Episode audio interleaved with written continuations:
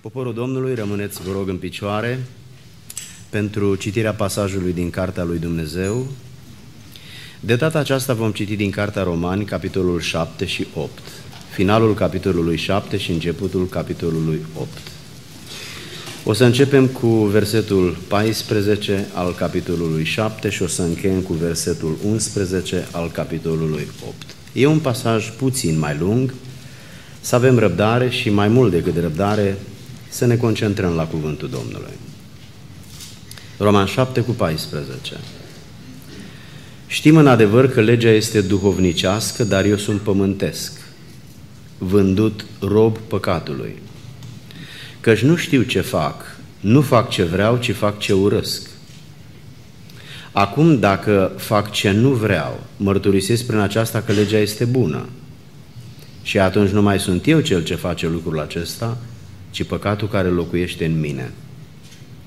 Știu în adevăr că nimic bun nu locuiește în mine, adică în firea mea pământească, pentru că cei drept am voința să fac binele, dar n-am puterea să-l fac. Căci binele pe care vreau să-l fac, nu-l fac, ci răul pe care nu vreau să-l fac, iată ce fac. Și dacă fac ce nu vreau să fac, nu mai sunt eu cel ce face lucrul acesta, ci păcatul care locuiește în mine. Găsesc dar în mine legea aceasta. Când vreau să fac binele, răul e lipit de mine. Fiindcă după omul dinăuntru îmi place legea lui Dumnezeu. Dar văd în mădularele mele, în trupul meu, o altă lege care se luptă împotriva legii primite de mintea mea și mă ține rob legii păcatului care este în mădularele mele. O, nenorocitul de mine! Cine mă va izbăvi de acest trup de moarte? Mulțumiri fie aduse lui Dumnezeu prin Isus Hristos, Domnul nostru. Astfel, dar, cu mintea eu slujesc legii lui Dumnezeu, dar cu firea pământească slujesc legii păcatului. Acum, dar, nu mai este nicio osândire pentru cei ce sunt în Hristos, Isus, care nu trăiesc după îndemnurile firii pământești, ci după îndemnurile Duhului. În adevăr, legea Duhului de viață în Hristos m-a izbăvit de legea păcatului și a morții. Căci lucru cu neputință legii, întrucât firea pământească o făcea fără putere.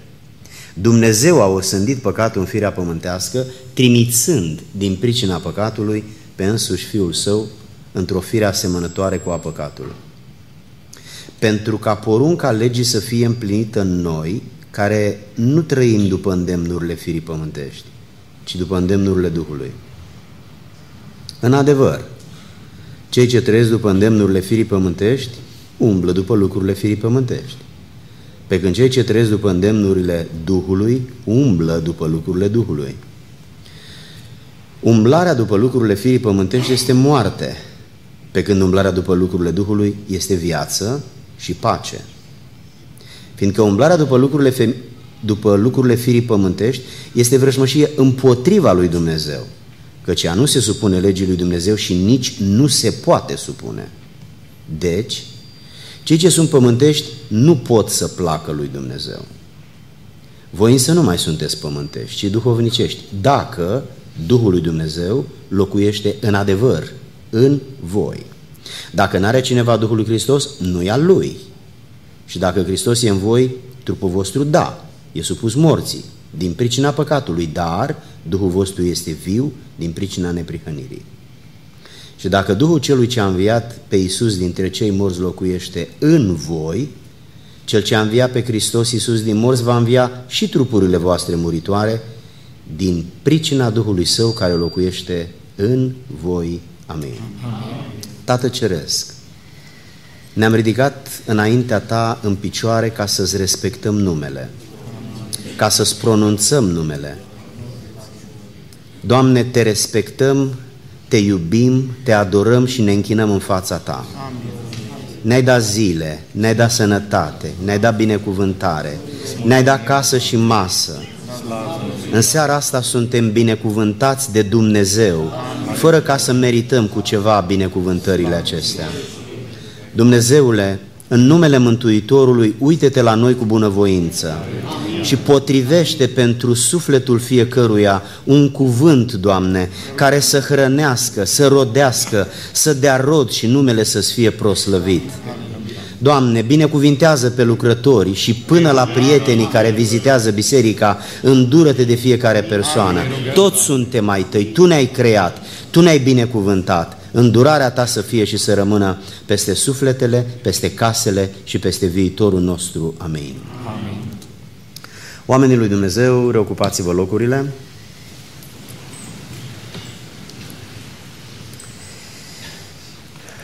Am și eu ocazia să fiu la microfon și să-mi exprim bucuria de a fi aici, în mijlocul uh, Bisericii Domnului. Am mulți prieteni în Botoșani, începând cu fratele Cornel, care nu mai este, dar a fost. Și terminând cu fratele Mircea Căunea, care slujește înaintea Domnului alături de alți frați din conducerea bisericii, mulți prieteni, mulți cunoscuți, oamenii lui Dumnezeu care mi-au făcut bine cândva, într-un fel sau altul, au făcut bine lucrării pe care eu o fac. În seara aceasta, împreună cu familia Losneanu, mă refer la fratele păstor Dorin, care tocmai a avut un cuvânt, soția lui Anca, copiii lor, sigur, părinții lui, fratele Ion, Ionuț, fratele lui și familiile dumnealor, vă aducem salutări din partea Bisericii Betania, de unde noi venim. Suntem bucuroși că în seara asta suntem și noi în mijlocul Bisericii lui Dumnezeu, să ne bucurăm de bucuria lui Dumnezeu și de bucuria Bisericii sale. Um, îl văd aici pe fratele Daniel Lozneanu, alături de care am petrecut câțiva ani din viața mea, într-un fel, în slujba uh, de evanghelist și dumnealui are un frate în biserica noastră care este păstorul asistent al bisericii, pe fratele Viorel, un om de mare nădejde, un om apropiat în slujire și îți aducem salutări din partea familiei lui. Dumnezeu să binecuvinteze losnenii și Dumnezeu să binecuvinteze poporul lui Dumnezeu. Dragii mei, în această seară, stând aici înaintea lui Dumnezeu, în funcție de starea sufletului pe care o avem astăzi, diferită de cea de ieri și de mâine, Uh, primim ceea ce se întâmplă aici într-o manieră specifică stării noastre. Așa se face că tot ce se spune nu se înțelege pentru toți la fel și nu este primit pentru toți la fel. Că fiecare am venit cu noi aici la biserică, cu starea noastră și tot ce se întâmplă trece prin această stare ca printr-un filtru. Așa se face că unii înțeleg mai bine și alții mai puțin bine. Unii sunt mai alipiți de Domnul în vremea asta, alții sunt mai dezlipiți de Domnul în vremea asta. Dumnezeu ne cunoaște pe fiecare. Însă este bine că suntem aici. Este bine să fii la izvor întotdeauna. Chiar dacă nu ești chiar lângă izvor, dar oricum, într-o jumătate de oră îți vine rândul. Că cei din față vorbea și vor pleca. Uh, am pregătit un mesaj în seara asta pe care l-am intitulat uh, pocăința oamenilor și sfințirea credincioșilor. Uh, mai, mai logic ar fi să spun pocăința necredincioșilor și sfințirea credincioșilor. Dar nu vreau să sune ofensator pentru prietenii care au venit să se închine împreună cu noi, că noi îi numim necredincioși. Noi le spunem credincioși nepracticanți. Problema nu e neapărat la nivelul credinței, cât la nivelul practicării credinței. Că de crezut cam tot, românii, cam tot românul crede, dar după ce crede, ce face? Biblia ne spune că credința este ca o sămânță și din sămânța aceea iese viață, iese o plantă. Dacă credința nu produce fapte, credința aceea nu este autentică, nu e productivă, nu este roditoare. Aduceți-vă aminte că Iacov dedică cel puțin un capitol din scrisoarea sa ca să explice faptul că credința care nu este dovedită de fapte nu există. Este religie, este lipsă de autenticitate. Pocăința necredincioșilor și sfințirea credincioșilor. Titlul promite mult, dar o să vedem cât oferă. Încep prin a spune faptul că cea mai mare problemă a oamenilor care sunt în lume, vedeți, noi avem anumite cuvinte care pentru noi înseamnă una și pentru ceilalți oameni înseamnă alta. Noi ne-am construit un limbaj care uneori este bine înțeles doar de oamenii care vin la biserică. Pentru că limbajul acesta este un limbaj religios. De aceea o să încerc să vorbesc în așa fel încât, considerând că seara asta este o seară de evangelizare și asumându-mi că aici, în sală sau la balcon, sunt oameni care au venit doar pentru că au fost invitați să vină. Noi am venit pentru că venim de obicei. Ei bine, vrem și pentru oamenii aceștia să vorbim, nu numai pentru cei care vorbim de vreo 10, 20, 50 de ani și probabil vom mai vorbi încă 10, 20, 50 de ani. Uh, omul nu are valoare prin altceva decât prin faptul că există. Atunci când un om există, el are valoare. Indiferent cine și cum este. Noi avem o valoare prin existență, prin viață, pentru că suntem creați de Dumnezeu.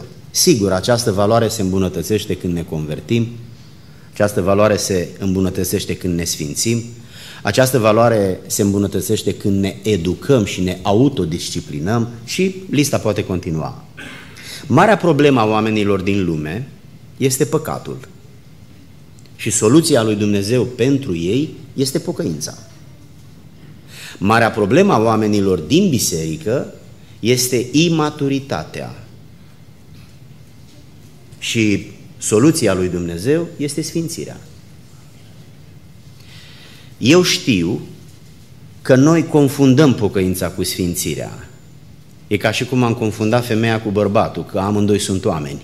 E adevărat, și femeia și bărbatul sunt oameni. Dar bărbatul este om de gen masculin și femeia este om de gen feminin. Și între ei doi e o diferență așa de mare încât nici nu se cade să spunem ceva. Marea problemă a oamenilor din lume este păcatul.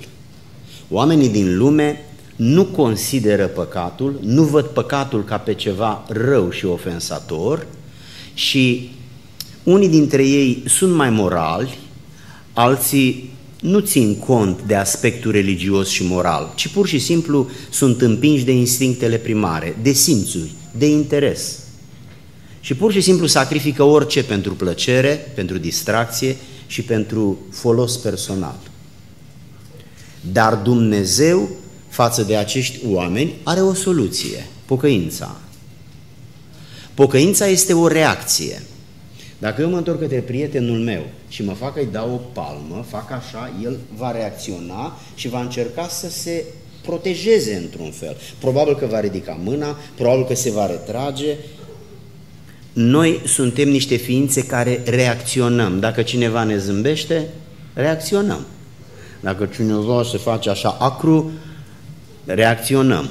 Noi suntem oameni care reacționăm la ce se întâmplă în jurul nostru. N-ați auzit pe unii care fiind vinovați că au făcut ceva, spune, da, am făcut asta, dar din cauza lui. Adică ce a făcut primul l-a afectat pe al doilea. Însă al doilea nu e scuzat pentru ce a făcut primul. Primul e vinovat de ce a făcut el și al doilea de ce a făcut al doilea. Uh, atunci când oamenii nu se pocăiesc, Soluția de avarie este religia. Ea este ușor de asumat pentru că nu te afectează. Religia este ceva ce nu costă prea mult. Intri într-o denominație, primești niște informații pe care în mare măsură nu le trăiești. Tocmai de aceea se spune creștini nepracticanți. E ca și cum ai fi student nepracticant, bucătar nepracticant, soț nepracticant. Cam cum este un soț nepracticant? Ei, tot la fel este și un creștin nepracticant. Un creștin trebuie să fie ca și Hristos, că de acolo vine, a fi creștin e o poreclă. Exact cum a fi tractorist e o poreclă și se trage de la utilajul pe care lucrează, tractor-tractorist, tot la fel și creștinul poartă o poreclă de la Hristos, urmându-L pe Hristos, trăind cu Hristos, as, uh, uh, imitându-L pe Hristos, el a început să fie numit ca și Hristos, creștin. Ei bine, atunci când vorbim despre pocăința oamenilor, trebuie să vorbim despre pocăință. Când vorbim despre sfințirea credincioșilor, trebuie să vorbim despre sfințire. Spuneam mai devreme și repet, faptul că noi suntem foarte predispuși să confundăm pocăința cu sfințenia, drept pentru care și eu, ca și dumneavoastră, când ne întâlnim unii cu alții, eu la 38-39 de ani după ce m-am convertit, ce mai faci? Păi, Domnul să ne ajute să ne pocăim în continuare. Domnul să ne ajute să ne pocăim în continuare, dar ce înseamnă pocăință? Vreți dumneavoastră în această seară să-mi spuneți ce înseamnă pocăință? Hai să definim termenii. Că dacă nu-i definim, fiecare înțelege ce îi place. Pentru că limbajul e flexibil, să varsă ca apa dintr-o sticlă. Dar când îl definim, limbajul capătă, lichidul capătă forma sticlei. Ce înseamnă pocăință? Dumneavoastră ce ziceți că înseamnă pocăința? Poftim? O părere de rău pentru ceva ce este imoral, ce este nepotrivit. Dar eu după 39 de ani tot îmi pare rău, îmi pare rău pentru alea de atunci de dinainte să mă pocăiesc sau pentru alea făcute ieri. Dar după 39 de, de, de, 39 de ani tot cu asta mă ocup. Noastră vreți să-mi spuneți că noi păcătuim în fiecare zi și seara ne pocăim? Asta vreți să-mi spuneți. Deci eu după 39 de ani de pocăință încă păcătuiesc în timpul zilei, mă murdăresc ca și înainte să fiu pocăit, iar seara când mă culc, mă spăl. Și mâine iar mă murdăresc și seara iar mă spăl. Și mâine iar mă murdăresc și seara iar mă spăl. Dacă ăsta e adevărul, trebuie să vă recitesc Roman capitolul 7. Binele pe care vreau să-l fac, nu pot să-l fac. Și răul de care aș vrea să mă feresc, nu pot să mă feresc de el și îl fac. Dar bine că vine seara și mă pocăiesc. Să mă pocăiesc înseamnă să-mi pară rău. Această părere de rău are două valențe, două aspecte. Unul e la nivel rațional, cognitiv și asta se numește regret. Și unul este la nivel sentimental, afectiv și asta se numește remușcare. Dar regret, reg, regretul și remușcarea înseamnă același lucru, îți pare rău de ceva ce s-a întâmplat, dar odată îți pare rău cu mintea, cu logica, cu conștiința și apoi îți pare rău sentimental, afectiv, ai o stare de rușine, o stare de parcă ești plouat. Bunica zicea parcă ești lovit în aripă. O pasăre lovită în aripă nu mai funcționează bine. Zboară, dar a, nu merge zborul bine. Dumneavoastră, cum vedeți viața spirituală? Să păcătuim în fiecare zi și să ne pocăim seara, zilnic, săptămânal? Sau dumneavoastră vedeți pocăința ca o pocăință în care ne-am recunoscut păcatele în fața lui Dumnezeu și apoi începem nu să ne pocăim, ci să ne sfințim? Că să te sfințești înseamnă să nu mai practici păcatul. Nu să-l faci seara, să-l faci ziua și seara să te speli de el. Sesizați diferența dintre pocăință și sfințenie. Să te pocăiești de păcat înseamnă să-l faci și după aceea să-l regreți, să ai remușcări, să te detașezi de el prin mărturisire. Cum a făcut fiul risipitor? Fiul risipitor s-a pocăit de păcatele lui. Dar dacă nu mai păcătuiești, n-ai de ce să te pocăiești. Și asta înseamnă că trăiești în sfințenie. E normal să te pocăiești când vii din lume. Și poate că e normal să te pocăiești și fiind în biserică, pentru că noi nu devenim desăvârșiți după ce ne pocăim, dar nu mai trăim în păcat. Nu mai trăim în păcat. Se întâmplă să alunecăm deodată? Se întâmplă. Am auzit pe cineva că de când s-a botezat n-a mai păcătuit niciodată. O minciună mai mare decât asta eu n-am auzit în viața mea să spui că tu n-ai mai, n-ai, n-ai mai păcătuit în ultimii 10, 20, 30, 50 de ani, mie mi se pare aproape blasfemie. E o stare de mândrie, dacă, nu, dacă e conștient, dacă e inconștient, atunci o lăsăm la o parte. Oameni dragi, noi împingem lucrurile spre ipocrizie. Noi ar trebui să fim niște oameni, niște ființe realiste. Să fim niște oameni care ne asumăm în fața lui Dumnezeu chemarea de a ne pocăi, ne pocăim de păcate cu o adâncă remușcare și regret, intrăm în părtășie cu Dumnezeu prin credință, Harul lui Dumnezeu coboară peste noi, Dumnezeu ne iartă de toate păcatele trecutului pentru că ne căim de ele și ne căim prin Hristos, că dacă ne-am căit doar, Dumnezeu nu ne iartă. Hristos dă valoare căinței noastre, jertfa sa dă valoare căinței noastre. Moartea lui pe cruce dă energie, dă resurse pentru ca Dumnezeu să ne ierte. Ca altfel, simplu fapt că eu spun am sori, îmi pare rău, să fiu sănătos. E bine că spun asta. Dar asta nu șterge păcatul meu. Sângele lui Hristos șterge păcatul meu, nu cuvintele mele. Cuvintele mele exprimă regretul meu, remușcarea mea, părerea mea de rău. Dar Hristos, sângele lui, curăță și iartă. De ce insist asupra acestui fenomen? Pentru că atunci când în loc să spunem mă sfințesc, după 20, 30, 50 de ani de pocăință, nu spunem mă pocăiesc. Asta înseamnă că noi păcătuim și din nou venim și recunoaștem că am păcătuit și ne cerem iertare. Este asta biblic? Frați și surori, pocăința este pentru un om din lume. El se căiește de păcatele care le-a făcut. Și noi ne căim de alunecările noastre. Până când vine Domnul, eu astăzi, când se va termina ziua, mă duc acasă ca dumneavoastră și după ce mă spăl, mă pregătesc de culcare, o să stau la marginea patului îngenuchiat și o să, o să trec în revistă de când m-am trezit până astăzi, uh, calitatea spirituală a gândurilor mele, a sentimentelor mele, a faptelor mele, a relațiilor mele, a motivațiilor, a atitudinilor și voi sta în fața Domnului ca să nu mă culc cu păcatele, pentru că dacă Domnul vine la noapte, atunci nu-i bine. Și o să mărturisesc. Îmi pare rău că acolo cineva a trecut pe lângă mine, eu mă gândeam, nu l-am salutat. Omul a plecat, a plecat dezamăgit și trist. O să zic că ăsta e un îngânfat. Și are dreptate să spun așa, pentru că îmi dau seama că intru un grup de oameni, dar intru neatent, nepăsător și dau sentimentul oamenilor că sunt mândru și arogant și nepăsător. Când ne întâlnim cu niște oameni, atunci trebuie să ne raportăm la oamenii aceștia. Când Hristos a ajuns în grupul ucenicilor, știți ce a spus? Pace vouă. A salutat oameni buni, pur și simplu. Hristos a avut respect, a spus bună ziua. Dacă făceam asta când nu-L cunoșteam pe Hristos, pe care îl imităm, cum ar trebui să facem acum?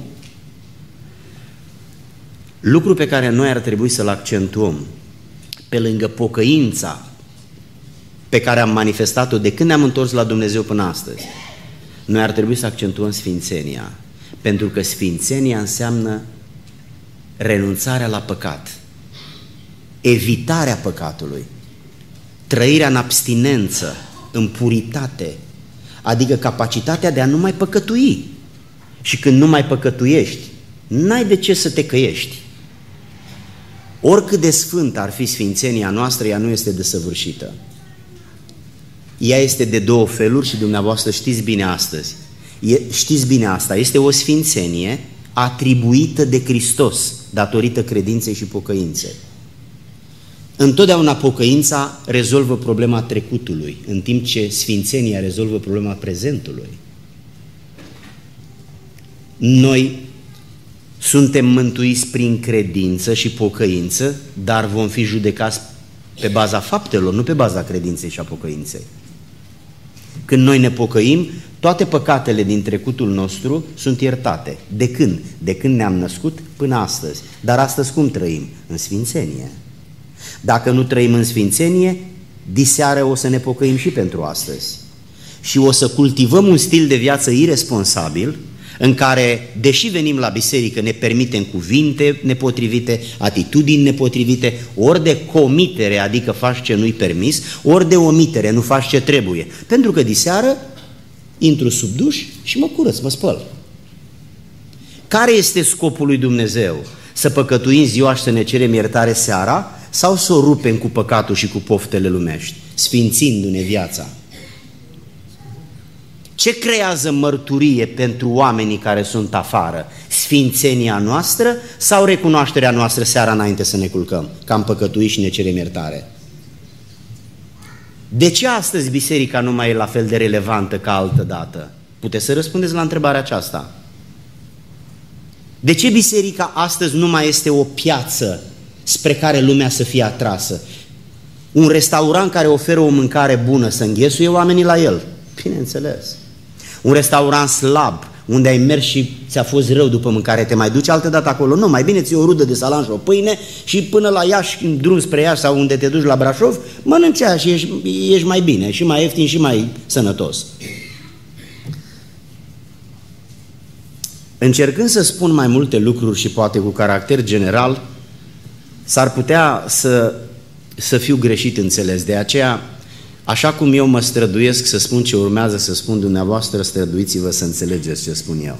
Și să nu vă permite să înțelegeți ce n-am spus eu, că e ușor de auzit ce spun eu și ce se înțelege. Dragii mei, atunci când vorbim despre pocăință, vorbim despre regret, remușcare, părere de rău. Și lucrul acesta trebuie să-l facă un om care trăiește în lume și care la un moment dat, datorită unei circumstanțe, ori începe să citească Biblia, ori vine la biserică și dintr-o dată se conturează și devine mai clară ideea de Dumnezeu, ideea de viață veșnică, omul începe să se simtă vinovat, începe să se simtă atras, începe să se roage, nu prea știe cum la început, începe să citească Biblia, nu prea știe unde, dacă citește cărțile din Vechiul Testament cu toate cronologiile din Pentateuch, adică din primele cinci cărți ale lui Moise, foarte probabil că se va descuraja, pentru că nu știe ce să înțeleagă de acolo, dar în sfârșit, omul pur și simplu inflorește în minte ideea de pocăință până când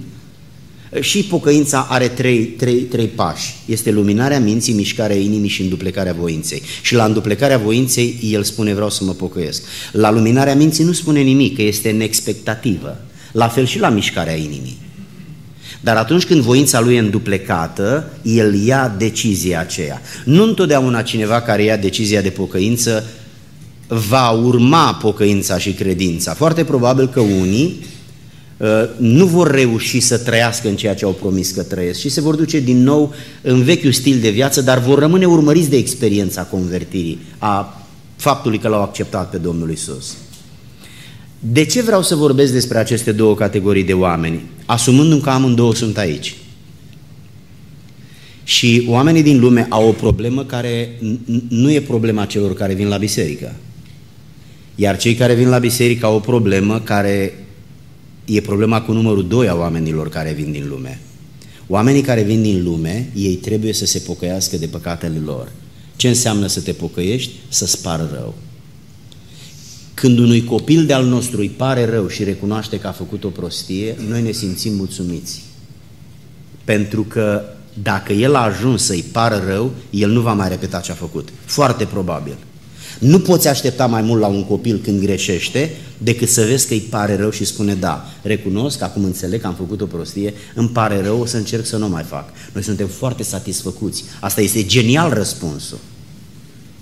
Nu ne putem aștepta la ceva mai bun din partea unui copil. E tot la fel, când noi ne pocăim, ne asumăm responsabilitatea că am păcătuit, recunoaștem că am păcătuit și spunem lui Dumnezeu, Doamne, îmi pare rău, și acum apare nevoia de credință, nu doar de căință. Credința este asumarea, că Iisus, asumarea mea personală că Iisus Hristos este Fiul lui Dumnezeu și că El a murit pentru păcatele mele. În consecință, păcatele mele sunt iertate pentru că El a murit de moartea păcatelor mele. Noi suntem apro aproximativ 115 miliarde de oameni de când de la Adam și Eva până astăzi. S-ar putea să faci o prostie, un păcat și toată noaptea nu poți să dormi pentru un singur păcat. Toate păcatele la 115 miliarde de oameni au fost la cruce puse peste conștiința Domnului Isus. Acolo erau toate păcatele mele, toate păcatele tale, ale tale, ale tale, ale tale și la 8 miliarde de oameni care astăzi merg pe fața pământului. Atât de îngrozitoare a fost apăsarea conștiinței Mântuitorului motiv pentru care tatăl l-a părăsit. S-a detașat de el și el a strigat. Pentru prima oară în existența sa a fost detașat de tatăl. Și a spus, Dumnezeul meu, pentru ce m-ai părăsit? Pentru că el și-a asumat păcatele noastre. Dacă o doamnă, un domn este în seara aceasta aici, aș vrea să-ți spun câteva propoziții. Pentru păcatele mele și ale dumitale, pentru păcatele noastre, Hristos s-a întrupat prin, prin fecioară, deși era Dumnezeu, a venit în lumea noastră într-un corp uman, Dumnezeu nu are un corp uman, n-are, n-are corp, nu numai că nu are un corp uman, dar El a intrat într-un corp uman ca să vină între noi și să putem să vorbim cu El, El să poată fi primit și înțeles de oameni și El și-a asumat păcatele noastre. Toate păcatele pe care le-a făcut un om, Hristos și le-a asumat ca și cum le-a făcut El. Dumnezeu le-a imputat ca și cum El le făcuse. Și a trebuit să moară pentru ele. De aceea a murit Hristos. E, în felul acesta, păcatele pe care eu le-am făcut, potențial nu mai există. Prin ceea ce a făcut Hristos, potențial nu mai există. Doar că eu trebuie să cred în El și să mă căiesc de păcatele. Asta fiind un fel de solicitare sau de revendicare a moștenirii mele. Simplu fapt că Isus a murit pentru păcatele mele pe mine nu mă iartă, ci mi oferă potențial iertarea. Dar eu trebuie să cer, căindu-mă de păcat, și încrezându-mă în calitatea de mântuitor al lui Isus Hristos. De aceea trebuie să-L primesc în inimă. Când îl primesc în inimă, îl primesc pe Salvatorul la pachet cu salvarea. Îl primesc pe avocat la pachet cu apărarea. Asta știți că un proces se desfășoară în fața unui complet de judecată. La mijloc este cel care, folosindu-și discernământul și probele prezentate, va spune vinovat sau nevinovat. Ăla e judecătorul. În cazul nostru, judecătorul e Dumnezeu. În partea dreaptă este procurorul acuzării. El are rolul să acuze. El are toate dovezile, el are un caz pe care îl prezintă și rolul lui este să explice cât de vinovat este acuzatul. Dar, în partea cealaltă, este avocatul care sare și începe să-l apere pe, pe acuzat. Procurorul acuză, avocatul apără. Procurorul acuză, avocatul apără, iar judecătorul se uită, ascultă, analizează, observă și, în final, în funcție de felul de instanță, cu jurați sau fără jurați, va emite o decizie. Știți cine ne, ne acuză pe noi de păcatele pe care le-am făcut? Diavolul. El are dreptate, deși el e subiectiv în acuzația pe care o, o, o umflă, o face cât mai mare posibilă. Știți cine ne apără pe noi? Hristos. Acum vreau să te întreb, cine te va apăra dacă nu l-ai pe Hristos? Printr-o decizie personală că îl primești în inimă pe Iisus Hristos cu pocăință și credință. Pocăința are legătură cu păcatele pe care le-am făcut, mă căiesc de ele. Credința are legătură cu Isus Hristos, persoana pe care, în care eu cred. Credința și căința sunt cele două elemente care conduc la nașterea din nou, la mântuire. Dar după ce omul e născut din nou, în urma credinței și pocăinței, în urma botezului în apă, el vine în comunitatea credincioșilor pentru că începe să se identifice cu ei. Credința lui e credința lor, Dumnezeul lui e Dumnezeul lor, rugăciunea lui e rugăciunea lor, Biblia lui e Biblia lor. Și el vine în această comunitate și nu va mai pleca niciodată și trăiește în părtășia acestei comunități.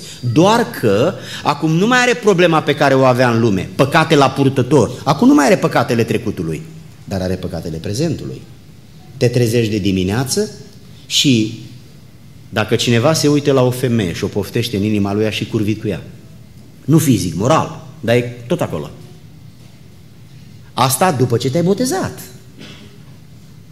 Vedeți, ăsta este un subiect incomod, predicatorii nu prea îl predică, e, e foarte greu să spui lucrurile astea în fața la așa de multe femei, în fața la așa de mulți bărbați, e puțin incomod, dar oameni buni, noi profităm de faptul că e incomod și sunt, nu puțini sunt cei care se uită. De uitat ne uităm toți, că doar nu ne închide ochii, mergem pe stradă, Însă atunci când Hristos a spus cuvintele astea, credeți că le-a spus pentru că avea o părere proastă despre oameni? Nu. El știe că... Haideți să citim din carte ce știe. Uitați ce spune Biblia.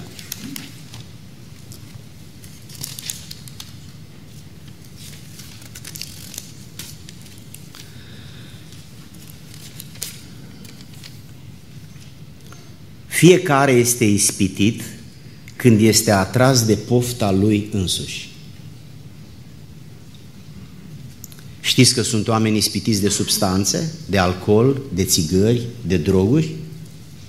Au o aplecare în chimia specifică geneticilor și sistemului endocrin, hormonal, încât ei au o aplecare mai mare înspre chestia asta. Știți că sunt oameni care sunt foarte mânioși de felul lor, ei sunt bătăușii satului, niște oameni violenți și în familia lor sunt violenți.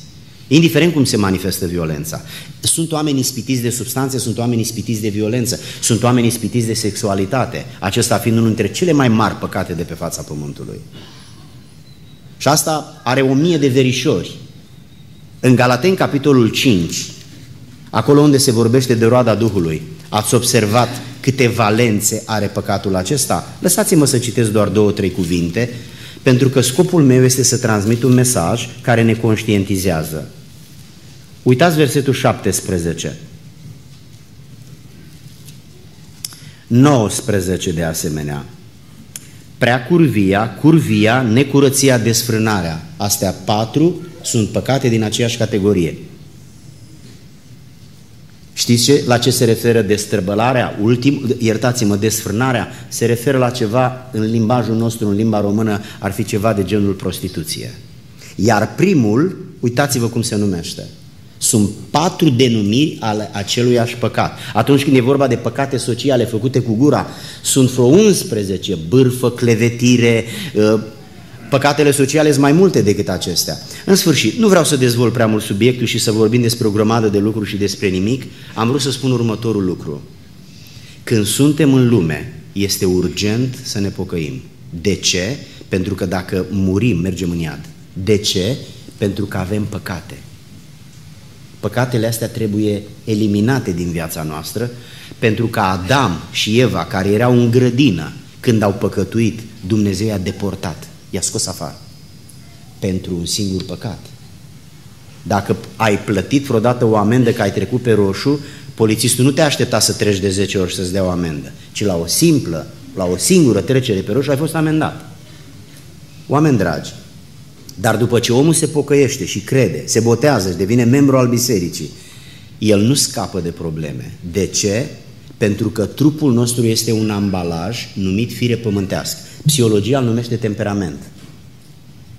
Și este ori coleric, ori sanvinic, ori flegmatic, ori melancolic, dar nu există un temperament pur, ci e unul dominant cu valențe din toate celelalte. Așa se face că unii sunt iuți, că sunt colerici, iar alții sunt foarte, foarte liniștiți pentru că sunt melancolici. Și între aceștia doi sunt celelalte două, nu le mai amintesc că nu-i scopul meu să vorbesc despre asta. Ei bine, asta este firea pământească, Biblia o numește fire pământească. Această fire pământească este partea din noi care nu se pocăiește niciodată.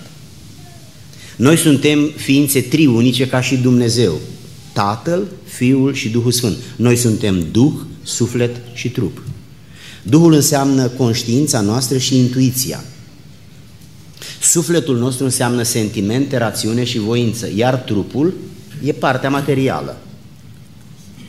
E carcasa, este ambalajul. Dacă luăm, cumpărăm un tort de undeva, nu ne dă tortul în mână, ci ne-l pune într-un ambalaj. Dar noi când ajungem acasă nu mâncăm ambalajul, iertați-mi îndrăzneala de a spune asta, mâncăm conținutul. Ei, trupul nostru este un ambalaj. El este fire din pământ. Aceasta nu se pocăiește niciodată. Nici când ne pocăim, nici când ne botezăm, nici când ne umplem cu Duhul Sfânt și nici când devenim ordinați, președintele cultului, dacă vreți. Asta rămâne partea care nu se va pocăi niciodată. Firea pământească este unul dintre cei trei dușmani ai unui om pocăit. Primul este diavolul, al doilea este lumea și al treilea este firea pământească. Dintre ăștia trei, unul e în noi. Lumea nu e în noi, diavolul nu este în noi, dar firea pământească este o componentă a existenței noastre. Ea rămâne aici când omul moare, este pusă în sicriu, se transformă în pământ, pentru că din pământ vine. Dar Duhul nostru nu-i pământ, sufletul nostru nu-i pământ. Asta creează probleme omului după ce s-a pocăit, s-a botezat. Cei mai mulți oameni după ce se botează, ei cred că nu vor mai păcătui niciodată. Eu asta am crezut din tot sufletul. Însă după ce m-am pocăit și m-am botezat, mi-am dat seama că dacă în trecut am fumat, s-ar putea să-mi treacă din nou prin cap să mai aprind o țigară. Dumneavoastră știți că roada Duhului are o componentă care se numește înfrânarea poftelor. Și am citit din Iacov despre faptul că noi suntem ispitiți când pofta noastră se unește cu ispita. Dacă noi nu am avea poftă noi, firea pământească, nu ar avea prea mult succes. Vă aduceți aminte ce spune Petru în, a doua, în prima epistolă, capitolul, în a doua epistolă, capitolul 1, versetul 5? De fapt, este versetul 4. Lăsați-mă să verific și să citesc. Uitați ce spune cuvântul aici. Să vă faceți părtași fiii Dumnezești după ce ați fugit de stricăciunea care este în lume prin pofte. Stricăciunea care este în lume este produsă de poftă. Pofta e fermentul care produce stricăciune. Iar pofta aceasta este în noi. Așa am citit în Iacov. Vedeți, eu mi-am luat un costum frumos și am venit aici. Puteți dumneavoastră să vedeți în interiorul meu? Nu. De multe ori e contrast între costumul meu și interiorul meu. În noi nu vede nimeni decât noi și Dumnezeu. De aceea, uneori, și lucrul acesta devine o înlesnire a păcatului. În felul ăsta a luat naștere ipocrizia. Pentru că oamenii nu văd în interior, ci doar pe din afară. Și atunci facem pe din afară să arate bine și am rezolvat problema.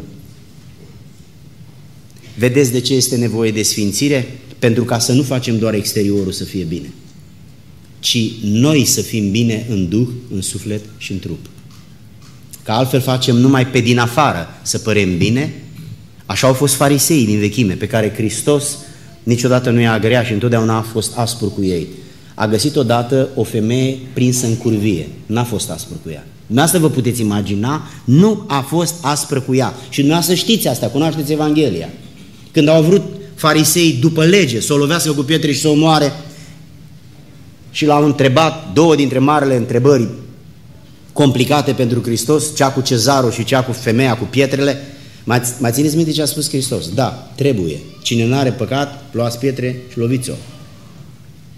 Ce au făcut? Au ieșit afară fără să dea unul cu o piatră. De ce? Pentru că toți erau păcătoși. Eu vă întreb, dacă în această seară ar fi aici un mare păcătos, dacă ar fi Hitler sau eu mai știu cine să zic, Stalin, Mussolini, Mao Zedong, ăsta a omorât cei mai mulți oameni de pe fața pământului, ultimul.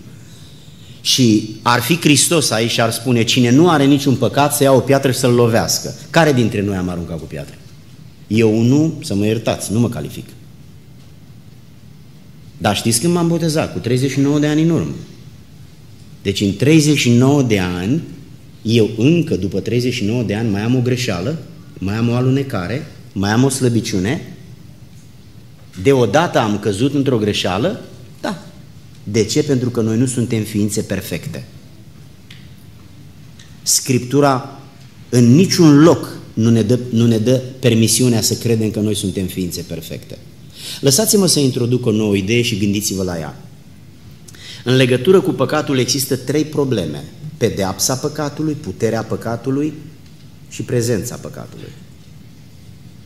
Când noi ne pocăim, omul din lume vine în biserică, ascultă Evanghelia, înțelege că e vinovat, înțelege că Dumnezeu îl va pedepsi în iad, iadul fiind un fel de închisoare. Te duci acolo pentru că te-ai făcut vinovat și oamenii vinovați sunt pedepsiți. Omul înțelegând asta, se gândește, există vreo salvare. Da, pocăința. Ce înseamnă pocăința? Să recunoști că ai păcătuit și să-ți pară rău. Da, recunosc că am păcătuit și îmi pare rău. Sincer îmi pare rău. Acum ai nevoie de un mântuitor. Crezi că Isus este mântuitorul tău personal? Că El e mântuitorul universal. Dar ți-l asum în mod personal? Da, mi-l asum în mod personal. Te pocăiești, mă pocăiesc. Crezi, cred. În momentul acesta, omul este iertat în baza credinței și în baza pocăinței. Și omul acesta vine în biserică. Și el se trezește mâine dimineață, de prezența păcatului a fost eliberat, nu de prezența, iertați-mă, de pedeapsa păcatului. El a fost eliberat când s-a pocăit. Dacă cineva se va pocăi în seara aceasta, va avea puterea să spună, vreau să-L primesc pe Domnul Isus în inima mea ca mântuitor cred în El, mă căiesc de păcat și vreau să fiu mântuit. În momentul acesta, pedeapsa pentru păcat s-a anulat. E grațiat. Datorită credinței și pocăinței. Lui Dumnezeu nu-i trebuie 5 ani ca la un funcționar de pui un dosar acum și peste 5 ani până la urmă ți eliberează sentința sau rezultatul. Ei, omul acela este iertat în baza credinței și pocăinței. Pedeapsa păcatului pentru el a fost anulată. Care era pedeapsa păcatului? Moartea. Unde? În iad. Dar în timpul vieții un om poate să se pocăiască. Când? Oricând. Dar de unde știi că mâine trăiești? Nu știi. De aceea trebuie să te grăbești să faci asta acum cât ești în viață. Prezentul este singurul lucru pe care îl avem. Dar când un om a scăpat de pedeapsa păcatului, îi mai rămân încă două elemente. Primul, puterea păcatului. Uitați cum funcționează asta. Te-ai pocăit, ai crezut, te-ai botezat, ai fost născut din nou, ai devenit membru al Bisericii Betel. Ești foarte bine intenționat. Îi iubești pe fras, pe toți îi vezi ca niște îngeri. Vii cu bucurie la biserică, postești, te rogi, stăruiești după umplerea cu Duhul Sfânt, dar mâine dimineață când te trezești, diavolul va încerca să te ispitească și puterea păcatului se va ține după dumneata. Dacă ai avut probleme cu țigările, foarte probabil că în zona asta vei fi mai vulnerabil. Dacă ai avut probleme cu alcoolul, probabil că în zona asta vei fi mai vulnerabil. Dacă ai avut probleme cu pornografia sau legat de soiul ăsta de păcate, iertați-mă că pomenesc asta, dar vreau să fiu explicit și lămurit, că altfel eu degeaba am venit aici și dumneavoastră de asemenea. Ei, problemele cu care noi, în care am trăit 10, 20, 30 de ani, poate nu ne-am, unii dintre noi am fost pocăiți din familie, sigur, stilul ăsta de viață este unul mult mai ușor și mult mai simplu, nu întotdeauna, dar de obicei. Dar o persoană care se pocăiește la 40, la 50, la 60 de ani și a fost un om din lume, omul acesta are niște automatisme. Ce este un automatism? Un, o, o, o adicție, o dependență, un obicei care, ca și țigarea. Eu am fumat înainte să mă pocăiesc, am fost fumător de ani de zile. Și când am vrut să mă las de țigări, mi-am dat seama că nu pot. Am întâlnit oameni care spuneau, dacă vreau mă las și l-am întrebat, ai încercat vreodată? Nu. E, știi de ce nu știi că nu poți? Pentru că n-ai încercat niciodată, încearcă și o să vezi. Dragii mei, când noi ne pocăim, scăpăm de pedeapsa păcatului. Noi nu mai mergem în iad, pentru că pocăința ne scapă. Însă marele risc este că mâine când ne trezim să păcătuim din nou. Ori cu substanțe, ori cu gura, bârfind, înjurând, uh, clevetind, manifestându-ne mânia, violența, orice păcat pe care îl poți face cu gura, cu ochii, cu mintea, aici unde e mare activitate, e o gălăgie aici ca într-o fabrică de vapoare, sau în inimă, și mai mare gălăgie. De bărbații mai buni aici, femeile aici. Dar indiferent fiecare unde suntem mai buni sau mai puțin buni, în toată complexitatea aceasta umană este foarte ușor să păcătuiești. Întreb eu la evangelizare și acum întreb și aici, dar cu alt scop. Dumneavoastră ce părere aveți? Câte păcate face un om într-o zi? Îmi veți spune depinde. Ok, spuneți un număr în funcție de depinde. Așa, general.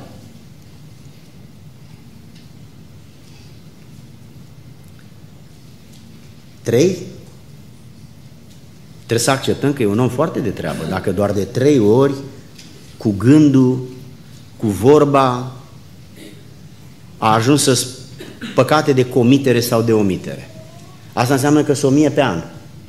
60 de ani, 60 de mii. Cam cum rezolvă un om care are 60 de mii de treceri pe roșu? Și de-abia acum s-a descoperit că a trecut de 60 de mii de ori pe roșu. Judecătorul ce o să-i zică ăsta? În viața ta nu ai voie să conduci mașina pe drum public. Pentru că ești, ești o amenințare, mă, omule. Frații mei, ultima idee pe care o introduc și mă apropie de încheiere este faptul că în funcție de specificul bisericii se creează un specific teologic. Și în capitolul 25 din Matei există capitolul păcatelor de omitere. Pilda fecioarelor, pilda talanților și pilda judecății. Și ați observat că acolo, la pilda fecioarelor, la pilda talentului și la pilda judecății, dar mai ales al judecății că primele două sunt implicite, a treia este explicită. Se spune așa, plecați de la mine blestemaților. În adunare, dacă cineva ar spune lucrul acesta, cam pentru ce păcate ar, ar, ar trebui să spună așa ceva?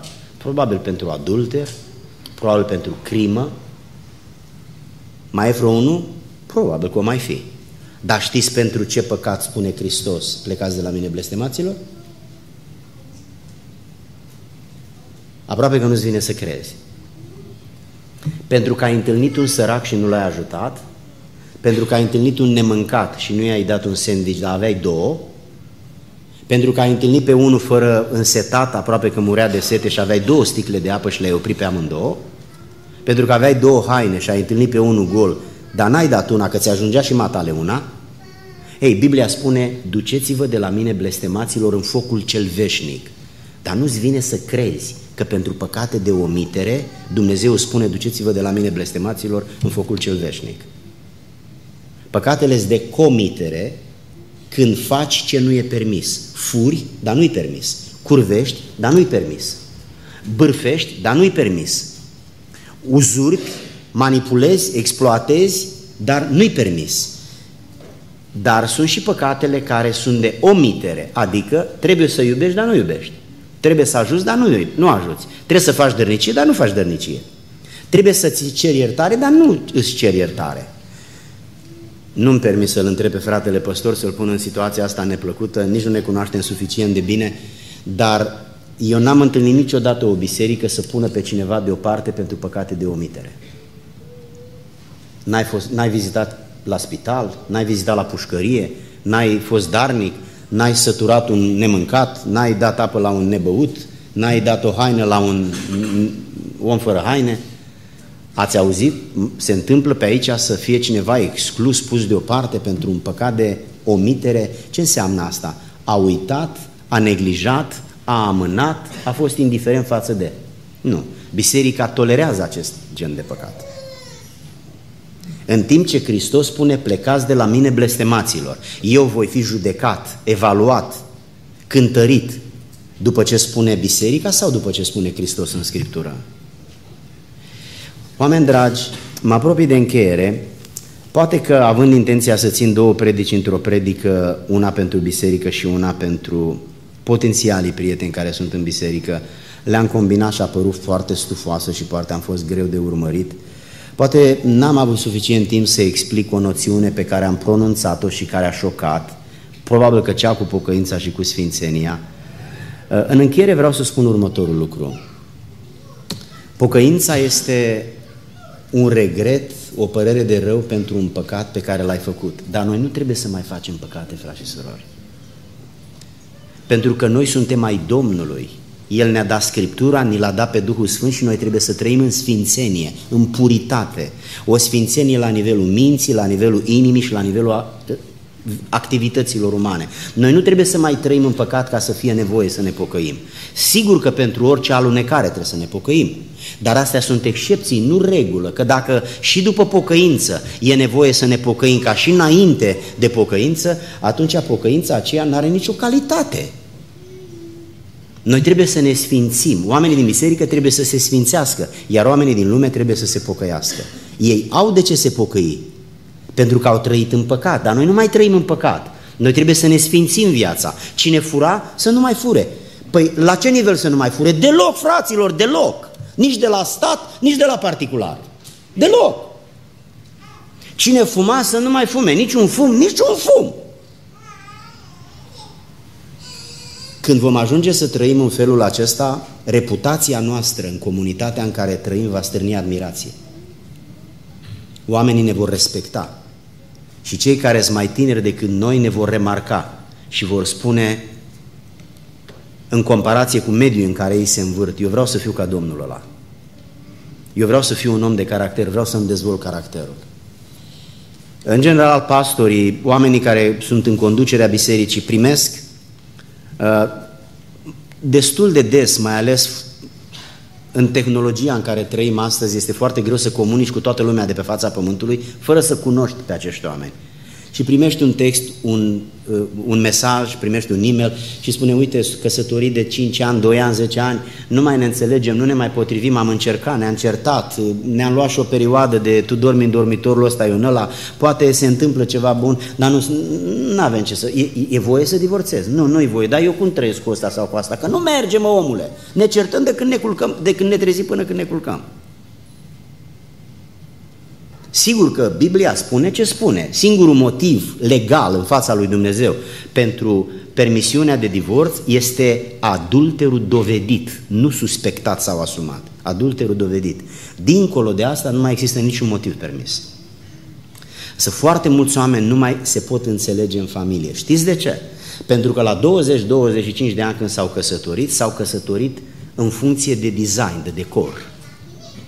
A atras formele pe băiat, i-a plăcut cum arată și s-a căsătorit. Și fata la fel. S-a uitat ori după mașină, ori după, eu nu știu după ce, dar ă, ă, zic și eu câteva exemple ca să înțelegeți despre ce vreau să vorbesc. Și după 5 ani, 7 ani, 10 ani nu se mai înțeleg. Dar de ce nu se mai înțeleg? Pentru că frumusețea ei și banii lui nu pot să îi facă să se înțeleagă. E nevoie de caracter, iar caracter nu prea e. Dar când a făcut alegerea, n-a știut că după caracter trebuie să se uite, nu după... După caracter trebuie să se uite. Să fie o persoană de cuvânt, o persoană serioasă, un om integru, un om cu bun simț. Se supără după aceea că nu-i deschide ușa la mașină sau nu-i duce o floare. Păi da, nu are în comportamentul lui astfel de atitudini. Nu, nu le are. De ce? Nu le are. De astea ar fi trebuit, ce ar fi să luăm pantofi cu șireturi și când ajunge acasă să spui, domnule, aș fi vrut fără șireturi de aia cu limba ca să nu mai mă leg și să mă dezleg. Păi bine, mă, omule, când ți-ai luat pantofii, de ce nu te-ai gândit la treaba asta? Acum ai ajuns acasă, i-ai purtat vreo 10 zile și te-ai trezit că vrei fără șireturi. Să fii sănătos, frate. Dragii mei, pocăința este un lucru sfânt. Pocăința este un lucru sacru. Pocăința ne face în primul rând oameni și la urmă sfinți. Dacă cineva nu este om, se descalifică să fie pocăit. Pentru că pocăința ne face în primul rând oameni. Oameni care avem caracter, avem demnitate, avem cuvânt, avem onoare, oameni care știm să ne purtăm și cu Dumnezeu și cu oamenii. Vă mai aduceți aminte ce a spus Fiul Risipitor? Am păcătuit împotriva ta și împotriva ta. Tata și tatăl din cer. Și când s-a dus acasă, tatăl i-a dat haină, sandale, inel, sărbătoare și l-a trimis în dormitorul lui. Știți ce a zis? Nu mă duc. De ce? M-am descalificat, tată, să mă duc în dormitorul meu. Nu pot să mă duc în dormitorul meu în puf. Acolo am stat până să plec și n-am prețuit. Dar acum când mă întorc, sunt un gunoi de om. Eu nu mă pot duce acolo. Știi unde o să dorm? O să dorm în șopron cu slugile. Pentru că ăla e locul cu care mă identific. La nivelul ăla sunt tată. O să mă duc acolo și o să stau acolo că îmi face bine, tată, să mă duc și să stau acolo. Asta mă va ajuta să mă smeresc, să văd ce am pierdut, să văd că tu ai avut dreptate și eu mi-am bătut joc și de averea ta și de demnitatea ta, de reputația ta. Te-am făcut de rușine în sat, de ți-a fost rușine să mai ieși din curte. Nu mă du, tată, în dormitorul ăla, pentru că nu-l merit. Dacă toți oamenii s-ar pocăi ca băiatul ăsta, situația ar fi alta. Însă pocăința, de, mult, de multe ori sau poate de cele mai multe ori, este lipsită în mare sau mai puțină măsură de sfințenie. Oameni dragi, dacă ceva lipsește Bisericii lui Dumnezeu, este sfințenia. Sfințirea vorbelor, sfințirea relațiilor, sfințirea privirilor, sfințirea gândirii și sentimentelor, sfințirea absolut la orice face parte din sufletul meu. Dacă noi am primit acest mandat conștient, eu trebuie să fiu o ființă sfântă. Nu mă uit acolo pentru că în timp ce mă uit, pofta vine și în loc să văd o ființă, un om, văd o persoană, nu vreau să folosesc limbajul, renunț la subiectul ăsta, că poate sunt prea îndrăznești și dumneavoastră credeți că, uh, credeți că am venit să fac pe grozavul sau sunt obraznic sau tupeist. Frații mei, nu sunt obraznic, nu sunt nici tupeist. Am vrut, să, am vrut să fiu de folos prin vorbirea mea. Am vrut să spun următorul lucru. Dacă ești un om din lume, trebuie să te pocăiești, că altfel te duci în iad. Nu pentru că ești mai rău decât alții, ci pentru că ai păcate. Pentru un singur păcat, Adam a fost scos afară din grădină. Cum îți permiți dumneata să crezi că având păcatele de care încă nu te-ai pocăit și neprimindu-L încă pe Hristosul în care încă nu ai crezut, o să scapi de mânia și de pedeapsa lui Dumnezeu? Cum ar fi o justiție care te lasă să fii liber după ce ai omorât un om sau după ce ai jefuit pe cineva? Dumnezeu nu-i coruptibil. El va pedepsi păcatul dintr-un om. De aceea pocăiește-te și scapă de păcatul acesta. Hristos a murit pentru acest păcat. Iar pe noi, fraților, noi trebuie să ne sfințim viețile. Trebuie să ne dezvoltăm caracterul. Biblia spune bărbaților, iubiți-vă soțiile. Asta nu are legătură cu ce simți. În 1 Corinteni 13, care este capitolul dedicat iubirii, dragostei, observați că acolo nu sunt sentimente deloc, sunt numai acțiuni. Iubirea este o acțiune. Este alegerea de a acționa în favoarea persoanei iubite. Nu trebuie să simți nimic. S-a simțit în luna de miere, atunci când exista hormonul acesta de îndrăgostire. Dar ăsta se retrage, spune știința, în maxim 2 ani. Și la urmă rămâne dragostea la nivel de alegere. Te duci acum acasă, cum te porți? Cum ne purtăm când ajungem acasă? Cine mă oprește pe mine să mă port frumos? Cine mă oprește pe mine să nu-mi îmbrățișez soția de fiecare dată când intru în casă? Cine? Cine mă, obligă, cine mă oprește pe mine să nu-mi pup soția de fiecare dată? Dar am ales-o dintre toate fetele de pe fața pământului. Cine mă oprește să nu stau lângă ea și să o întreb ce mai faci? Și apoi va urma o poveste lungă, care nu mă interesează, dar ea are nevoie să o spună cuiva. Că dacă o spune vecinul, eu mă fac foc. Dar cui să o spună? Iar ea, Biblia spune, supune-te soțului, respectă-l. A, păi tu nu ești bun de nimic, uite-te la vecinul ce a realizat. Și asta e familie. Trebuie să ne sfințim calitatea de soț și de soție. Trebuie să ne sfințim calitatea de tată și de mamă. Trebuie să ne sfințim calitatea de slujitor și de membru. Trebuie să ne sfințim calitatea de meseriaș, șofer, strungar, businessman, orice am fi. Trebuie să fim sfinți. La asta ne-a chemat Dumnezeu, frați și surori. Ultimul lucru pe care îl spun este primul lucru pe care l-am spus. Încercați acum să ascultați pasajul acesta pe care l-am citit. Vă rog, încercați să-l ascultați, să aveți un pic de răbdare cu mine. Puteți să-l puneți pe screen, dacă da, puneți-l. Romani 7 cu 14. Știm în adevăr că legea este duhovnicească, dar eu sunt pământesc, vândut, rob păcatului. Căci nu știu ce fac, nu fac ce vreau, ci fac ce urăsc. Acum, dacă fac ce nu vreau, mărturisesc prin aceasta că legea este bună.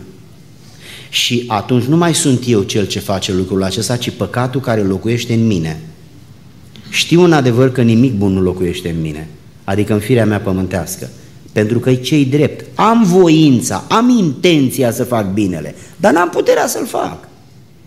Căci binele pe care vreau să-l fac, nu-l fac. Ci răul pe care nu vreau să-l fac, iată ce fac. Și dacă fac ce nu vreau să fac, nu mai sunt eu cel ce face lucrul acesta, ci păcatul care locuiește în mine. Găsesc dar în mine legea aceasta, când vreau să fac binele, răul este lipit de mine.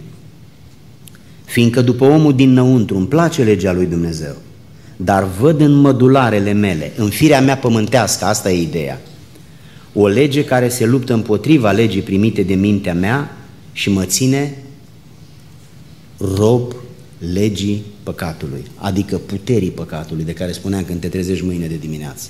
Rob, vrei să te lași de și nu poți. Puteți să intrați un pic în sufletul dumneavoastră și să vă gândiți unul sau mai multe păcate care le târând după noi și de ani de zile ne-am propus să scăpăm de ele. Am zis, Doamne, e ultima oară,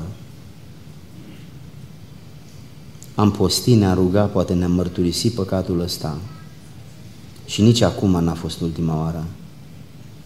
Ne este rușine, am crezut că o să reușim, dar păcatul ăla e acolo. Ori de omitere, uitare, neglijare, ori de comitere, faci ce nu este permis și încerci să te ascunzi. Și nimeni din biserică nu știe. Nu fac ce vreau, pentru că păcatul care este în mine stăpânește firea mea pământească. Când noi ne pocăim, în lăuntru se naște omul cel nou în Hristos. Dar omul din afară, firea pământească, rămâne. De atunci până când noi murim, va, va fi un război fără oprire între firea pământească, care este reprezentanta păcatului, și omul din lăuntru în Hristos, care este reprezentantul lui Dumnezeu. Dacă înfometăm omul din lăuntru și hrănim firea pământească, firea pământească se va impune. va domina și va dispune. Dacă înfometăm firea pământească, trăim într-un anturaj duhovnicesc, nu ne uităm la filme care ne incită, ne stimulează, să nu folosesc cuvântul la mai potrivit, dar e tot de natură din aia și nu vreau să-l spun aici că nu e conferință de familie. Atunci, omul dinăuntru fiind puternic, hrănit, omul din afară, firea pământească, slabă, pricăjită, fără putere, omul dinăuntru va lua decizii duhovnicești, se va impune. El va spune, mergem la biserică, el va spune, ne rugăm, postim, el va spune, trebuie să taci de data asta. A, da, am dreptate, nu e nicio problemă, nu asta e important acum. Taci ca să se aplaneze un conflict în casă. Și poți să faci asta că e hrănit, e echipat omul din interior. Atunci ești duhovnicesc. Când Duhul are autoritate asupra firii. Dar dacă o faci pe asta puternică, asta se impune.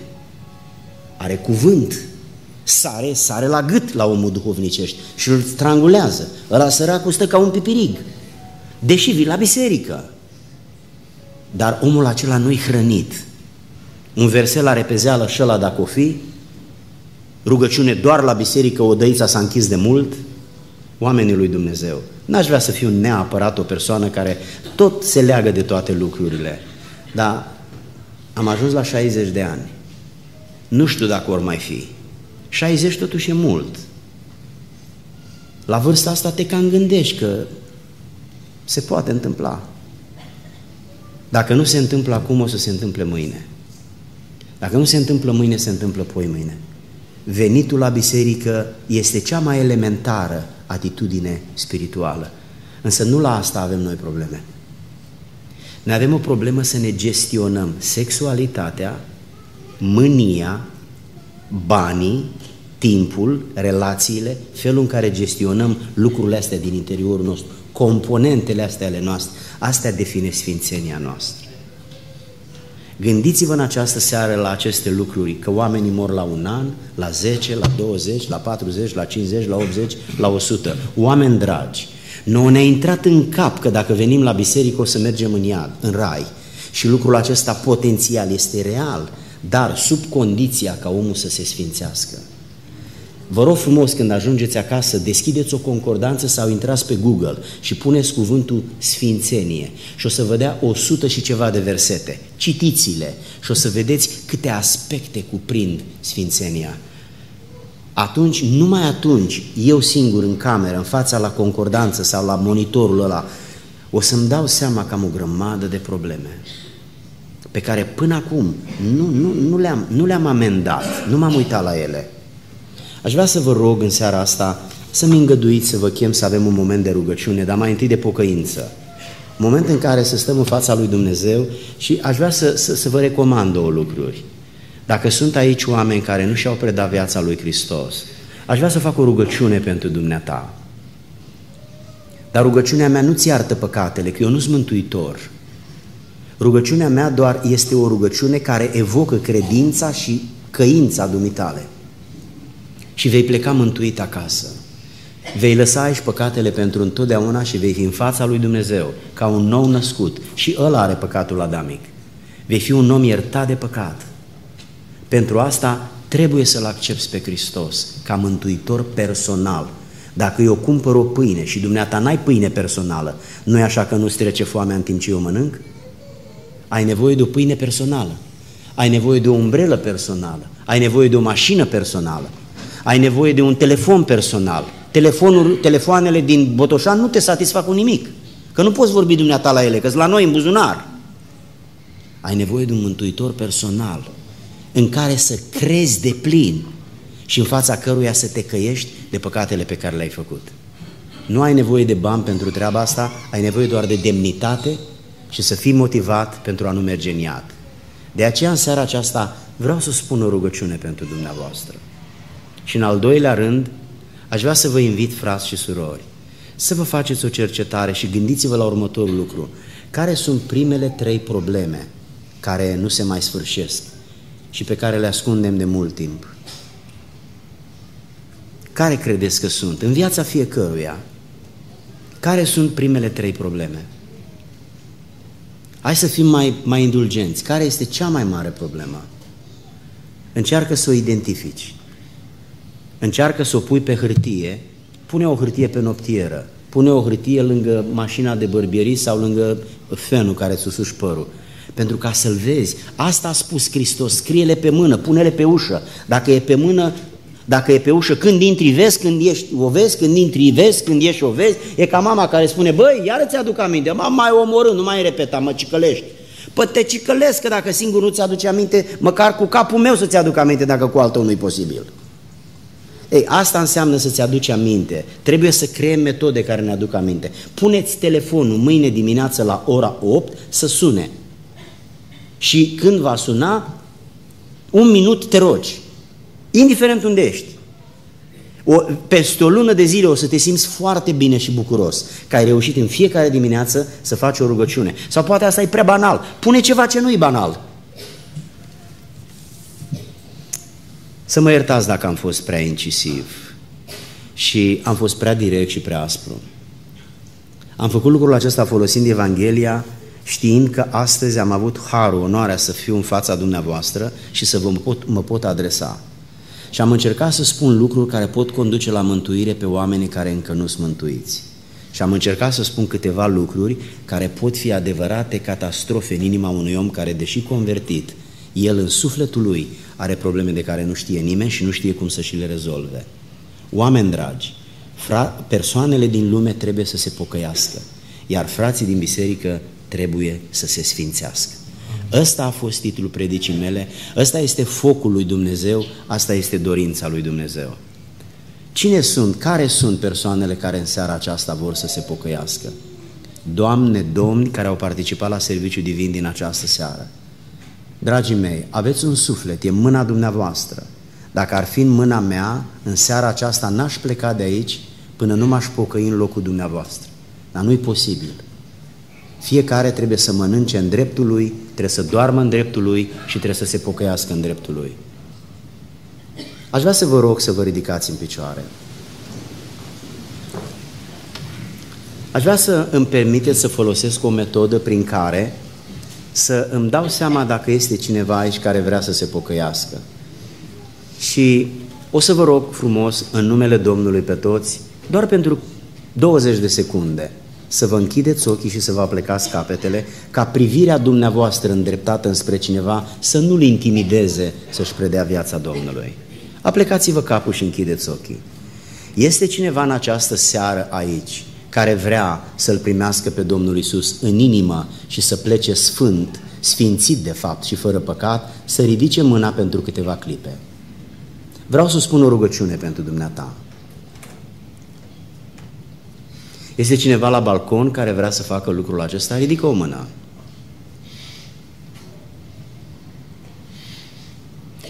Oameni dragi, urmează să ne rugăm. Iar eu o să fac o rugăciune la sfârșit. Vă încurajez pe fiecare dintre dumneavoastră să, să vă simțiți priviți de Dumnezeu. Gândiți-vă la viața dumneavoastră în raport cu sfințenia pe care o așteaptă Dumnezeu. Haideți să ne rugăm împreună. Tată din ceruri, îți mulțumim frumos pentru că te-ai uitat la inimile noastre care stau în fața ta mărturisindu-ne slăbiciunile, alunecările, întârzierile, ieșirile în decor, permisiunea de a găzdui anumite comportamente care știm că te întristează, biruințe pe care în loc să le avem le-am pierdut, faptul că ne-am permis, Doamne, să facem sau să nu facem anumite lucruri care nu te-au onorat pe Tine, în această seară, Doamne, ne-am smerit, ne-am căit. Te rog, ai milă de noi. Fă din noi niște oameni sfinți, a căror sfințenie să devină evidentă în contextul comunitar în care noi trăim. O sfințenie care să atragă admirația și respectul oamenilor. Dumnezeule, fă ca această sfințenie să se manifeste în familie, acolo unde de multe ori, Doamne, ne comportăm așa de diferit. Ne este rușine în seara asta de multe lucruri pe care Tu oricum le știi și de care ne cerem iertare. Dumnezeule, conștientizează-ne și responsabilizează-ne, Doamne, și adu-ne mereu aminte că suntem trecători și se apropie clipa când nu mai putem repara nimic. Ai milă de noi și de neminte. Fă Tu ca anii petrecuți în biserică, Doamne, să nu cumva să nu ne fi schimbat în niciun fel. Ajută-ne, ai milă de noi, de nevestele noastre, de bărbații noștri, de copiii noștri, de părinții noștri. Biserica ta să fie sub autoritatea Duhului tău. Sângele Domnului să sfințească să zdrobească orice păcat, să îndepărteze orice patimă, orice apucătură, orice adicție, orice dependență, orice automatism păcătos, care întinează conștiința, inima și sufletul. Doamne, ne rugăm acum pentru prietenii noștri care au venit să fie cu noi, declarând seara asta o întâlnire de evangelizare. Doamne, și ei, ca și noi, stau cu inima strânsă în fața Ta, că atunci când muritorul se întâlnește cu Tine, este fricos și timid, că el știe că este o ființă păcătoasă. Doamne, vrem să ne rugăm pentru prietenii casei Tale, pentru aceste ființe în care ai investit, cărora le-ai dat zile, le-ai dat binecuvântare, Doamne, le-ai ținut în viață până astăzi, ploaia a căzut și peste ei, binecuvântarea a umplut și casele lor, încurajarea și mângâierea a fost prezentă și în inima lor. Doamne, în seara asta, atrage-i cu funii de dragoste. Te rog, ajută-i să aibă puterea să se căiască în fața Ta. Și când vor ajunge acasă și vor intra în dormitorul lor și vor fi singuri, prin Duhul Sfânt, atinge-le conștiința ca să îngenucheze. Și să-și ceară iertare în fața ta pentru păcatele lor. Și să spună că ei cred în Hristos, pe care îl primesc în inimă ca pe Mântuitorul lor personal. Și în timpul acela petrecut pe genunchi, încălzește-le inima, bucură-le Duhul, dele fiorul ăla sfânt pe care nu-l poți, nu poate veni decât de la tine, și în felul ăsta să simtă cum cercetează Dumnezeu când oamenii se pocăiesc.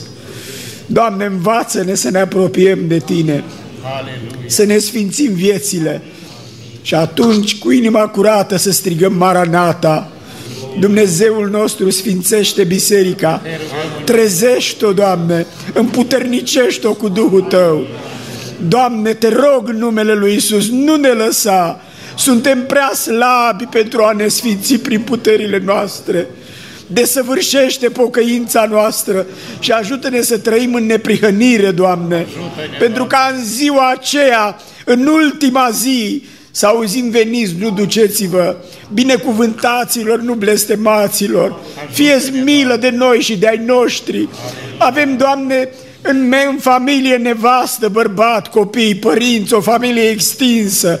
Fieți milă de noi, Dumnezeule. Am trăit o mare parte din viață în casa ta, Doamne, fă să nu fie în zadar. Din zece fecioare, cinci au rămas afară. Din doi de la moară, două la moară, una a rămas acolo. Din doi dintr-un pat, una a rămas afară. Dumnezeule, fie milă. fie milă de poporul tău. Doamne, treci peste neputințele noastre și prin Duhul Sfânt sfințește-ne, trezește-ne conștiința, dă-ne o motivație puternică, Doamne, pentru neprihănire.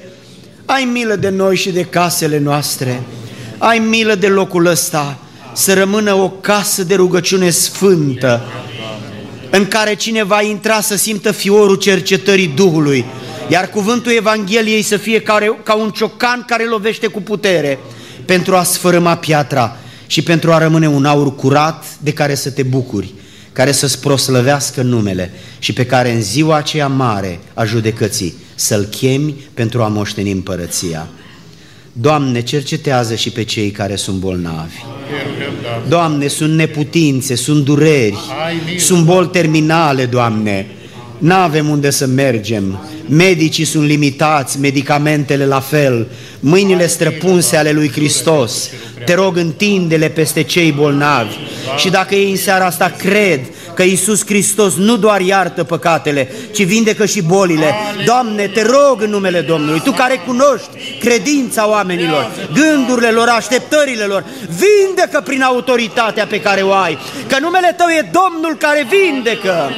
În numele Lui Iisus îți mulțumim, ne smerim în fața Ta și inima noastră te admiră, te onorează și te cinstește, pentru că Tu ești Dumnezeul cel atotputernic, iar Isus Hristos este Fiul Tău și Mântuitorul nostru prin Duhul Sfânt. Adunarea să spună Amin. Amin.